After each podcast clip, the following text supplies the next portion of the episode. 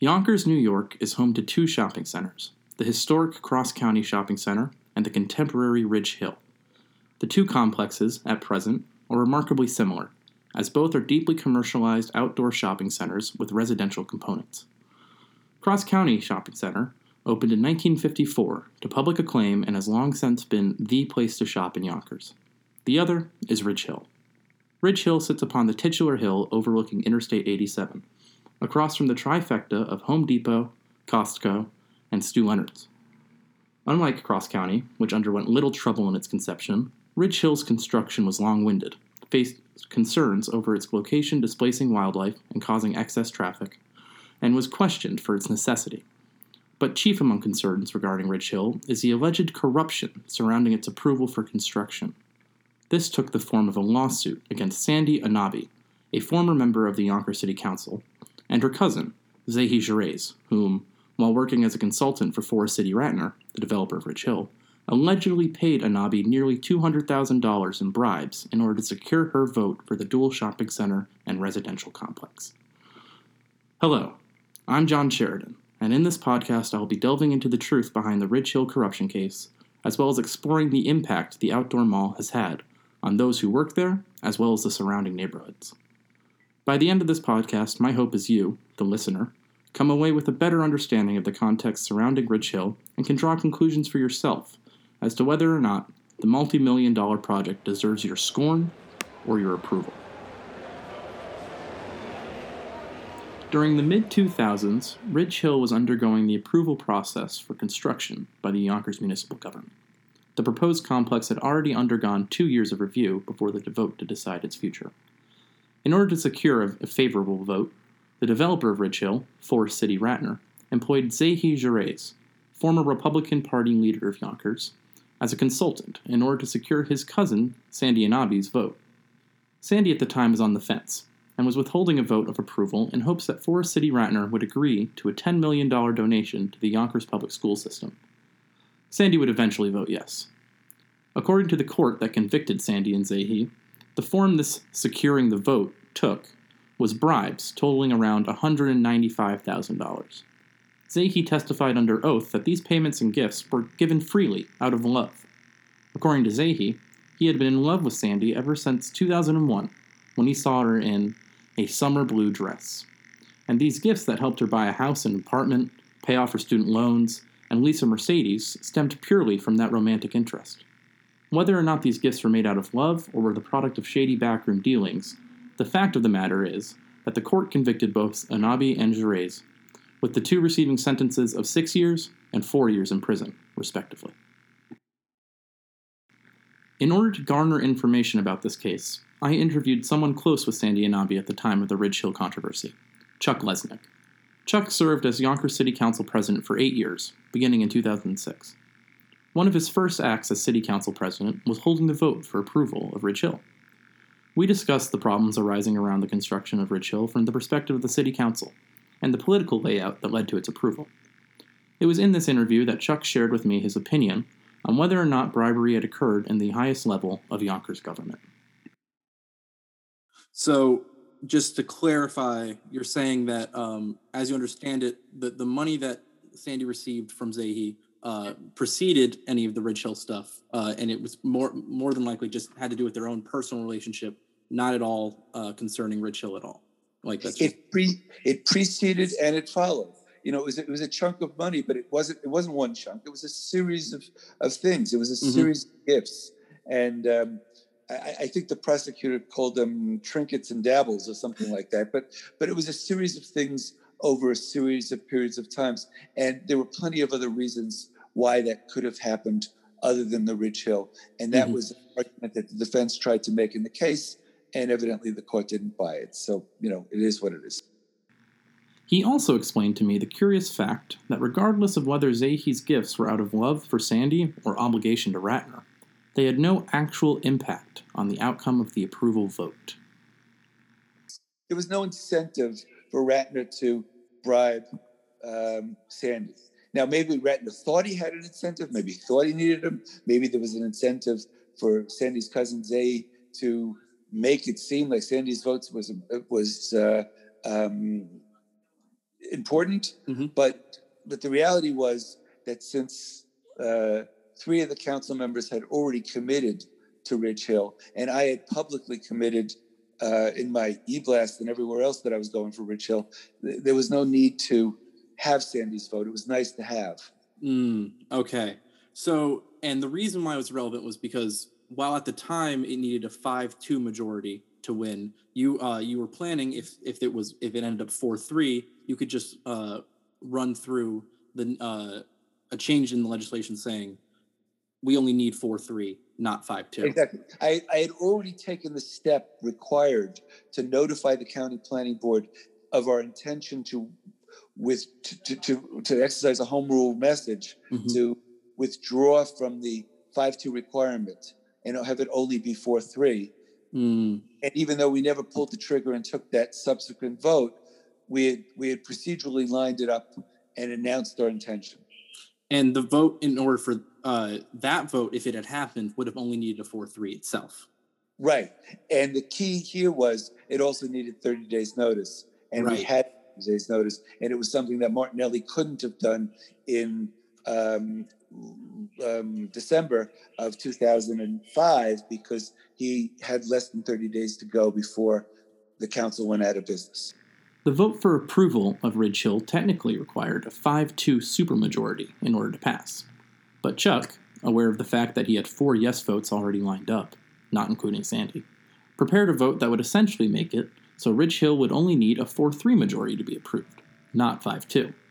Somewhat humorously, that vote only required 4 3 itself. Essentially, if Sandy had voted no and the initial approval vote didn't pass, the city council still had the road to approval that functionally made Sandy's vote irrelevant. Of course, Sandy did vote yes, making the plans for all this extra voting moot. But a backup was in place.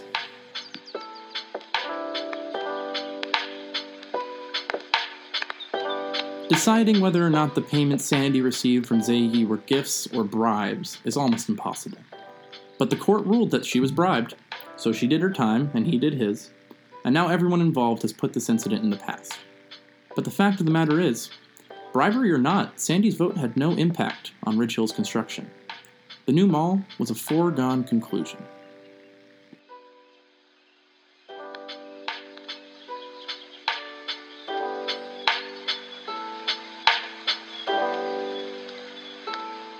This striking conclusion behind us, a question still remains.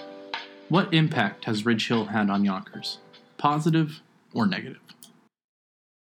In my discussion with Chuck, we talked about the perceived benefits and detriments Ridge Hill had on Yonkers.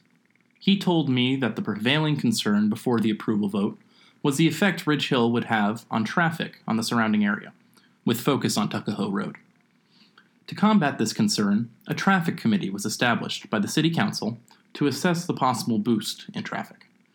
The traffic committee did not find that traffic would be increased in such a way that would dissuade the council from approval, and now that Ridge Hill is built, there has not been a noticeable increase.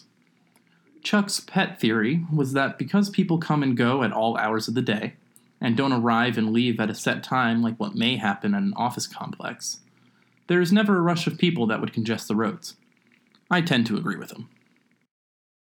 Another large concern was the impact on the environment the new construction would have, with a special emphasis put on wildlife displacement. It was not enough concern to make any significant waves, but the concern was well founded. In the months after construction began, Chuck, who lives nearby, told me that he noticed a greater than average number of deer moving through his backyard. While it is only anecdotal evidence, it is worth noting. Perhaps the greatest concern among those living in the neighborhood of Homefield, which is across I 87 from Ridge Hill, is the new light pollution. Though no residents of Homefield could be reached for comment for this podcast, I have privately discussed with both friends and family this issue. They have said that while before they had a nice view of lush green hill, following Ridge Hill's construction, that view is now marred by a large number of buildings and the extraordinary amount of light they put out. I've been told the large RH sign is a culprit in this problem. The unfortunate consequence of all this is where before residents of Homefield could experience some level of stargazing, or at least as much as possible in the NYC suburbs, that experience is now impossible. Equally unfortunate is that there does not seem to be an easy solution to this problem, short of asking Ridge Hill to go dark during certain hours of the night. Chuck also imparted to me a notable benefit of Ridge Hill, despite all of these smaller detriments. According to calculations done by the City Council during the approval process, a fully completed Ridge Hill was estimated to contribute about $10 million in tax revenue annually.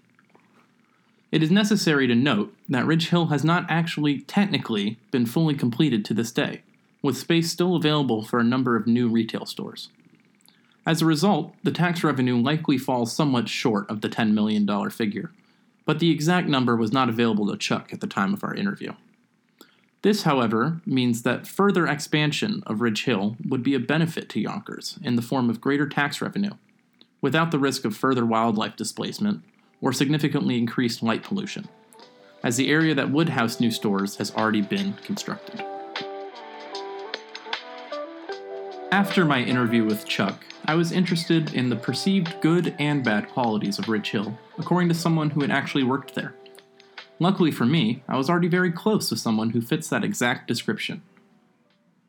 Carrie Parkey is a Yonkers resident and has been for over 30 years. She also happens to be my mother. Shortly after Ridge Hill's completion, she began working at the complex's instance of Whole Foods. She worked there in grocery store's floral department for about two years. Over that period of time, she developed a number of opinions on both Whole Foods and Ridge Hill. I asked her whether she had any criticisms of Ridge Hill as a whole. Um, a criticism that I had of Ridge Hill was mostly had to do with um, transportation. Um, one, I you know, for the people who have cars, I a criticism I had is that they would have to pay for parking. Um, so that seemed like an annoyance and an, and a um, an, an unfair expense for the consumer. The fact that there is paid parking at Ridge Hill is especially curious when comparing it to Cross County, which has free parking. However, at the time of this podcast's writing during the COVID 19 pandemic, Ridge Hill has made parking free for both employees and the visitors. How long that stays true remains to be seen. And then um, the other criticism was for, again, for the employees. So if you worked, um, for instance, at, at Whole Foods, but there were other other places that were opening up while I was there. Um, but if you had the last shift, during the winter, it was also often really cold and dark. And if you didn't have a car but needed to take public transit home, then um, there was a bus that would come. And there was no shelter to wait for that bus. So you can imagine if you were who's been on your feet all day and then you have to um, clean up the store at night before you can go home you're exhausted and um, you get to the bus stop and there's no rest for the weary. And uh, because it's um, is on a hill the wind is is very cold and it just seemed like um, um uh, like the workers weren't being cared for. Like and um, it was clear to me that, that you know they'd spent all their their day their whole day caring for other people giving um, them the best customer service possible, which was one of the um, expectations, certainly at Whole Foods. And then in return, I felt like they weren't, um, uh, people weren't looking out for their best interest. Distinct from the unlikely solution to the light pollution problem, the issue of leaving workers out in the cold to wait for the bus seems to have a relatively easy and inexpensive solution. Simply build a glass shelter at the bus stop for workers to wait in. If the owners of Ridge Hill were feeling particularly generous, this shelter could also have a button that could be pushed for heat, just like the areas one might find at certain stops along the Metro North. I also asked Carrie about whether she thought Ridge Hill brought any positives to the Yonkers community. However, she quickly went back to criticizing Ridge Hill, this time for its location, and suggested improvements to the New York rail system. Um, I guess the praise that I would have is just, um, you know, that did and still continues um, to provide jobs for people. Um, but I think the the place where it's located, you know, I'm I'm a train person, and um, I would have, you know, I I think that the train is um, the most eco-friendly way to get from point A to point B, and I would like to see more businesses along um, either the Hudson line or the the Harlem line for Metro North. While Carrie was quick to criticize Ridge Hill despite being asked the opposite, she does bring up a good point on the mall providing jobs for the community. While the number of people employed at Ridge Hill is not available to the public, an educated guess would state at least 1,000 people worked there. Those are jobs that would not exist without Ridge Hill having been built, and the impact those jobs have on the local economy is not to be understated.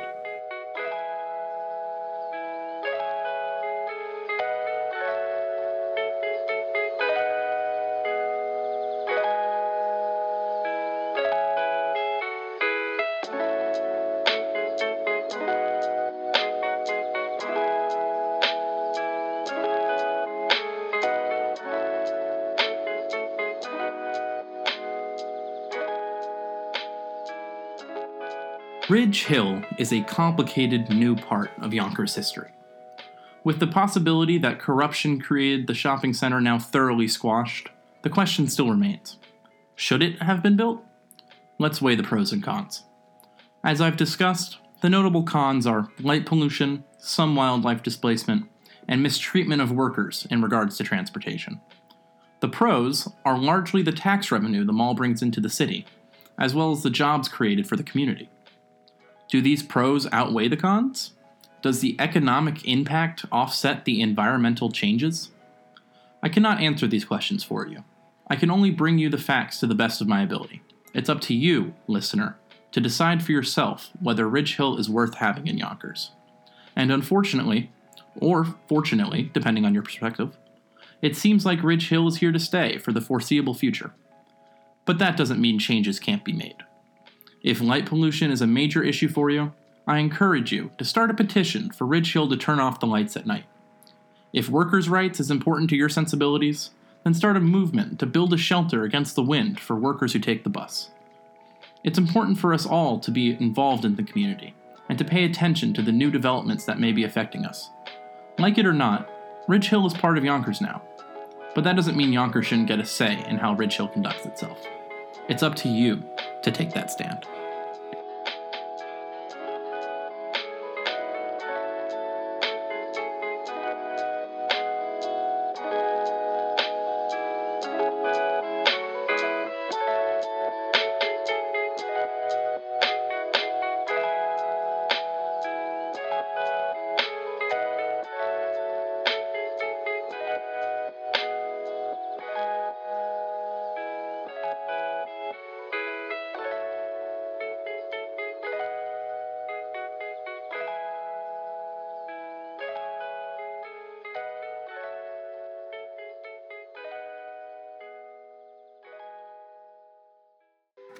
This podcast is brought to you by the Yonkers Public Library in association with Sarah Lawrence College. For more podcasts by Sarah Lawrence students discussing the current and past issues of Yonkers, please visit www.ypl.org. Thank you.